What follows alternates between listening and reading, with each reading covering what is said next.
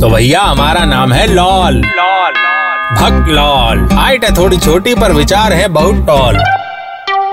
तो भैया, आज के ज्ञान का कनेक्शन है आपकी सेहत के साथ और आपके सेकंड होम या कहिए आपके हॉलिडे होम के साथ। आज हम बताएँगे कि क्या हमें बुढ़ापे में पहाड़ों पर रहना चाहिए, या फिर किसी तटीय, यानी कि कोस्टल एरिया में लाइक गोवा मायामी बार्सिलोना वगैरह वगैरह पर रहना चाहिए।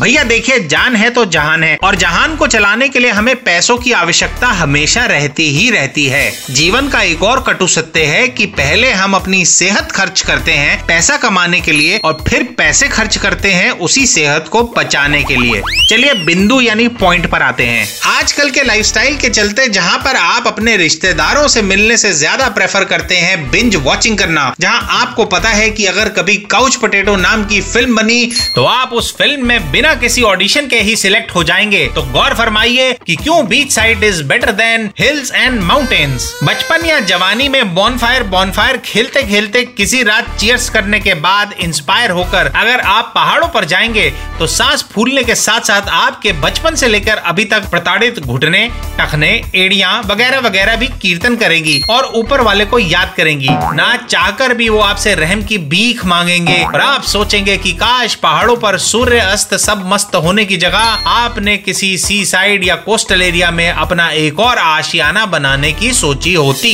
आपके फ्यूचर के सपने, आपकी बॉडी के एक बुरे एक्सरे की तरह आपकी आँखों के सामने आकर आपको चिढ़ाएँगे और बार बार बस एक ही सवाल करेंगे कि आखिर क्यों मुन्ना, आखिर क्यों? वहीं दूसरी तरफ़ अगर आप अपना डेस्टिनेशन पर्वतों से पाओ के नीचे मुलायम रेत वाले इलाके की तरफ़ चेंज करेंगे तो लहरों की सुरीली थप थपाहटों के साथ साथ आपके दिल को मिलेंगे सुकून सुकून वाले अमेजिंग व्यूज़ और घुटनों, पैरों, एड़ियों को मखमली कालीन बट नॉट फ्रॉम मिर्जापुर।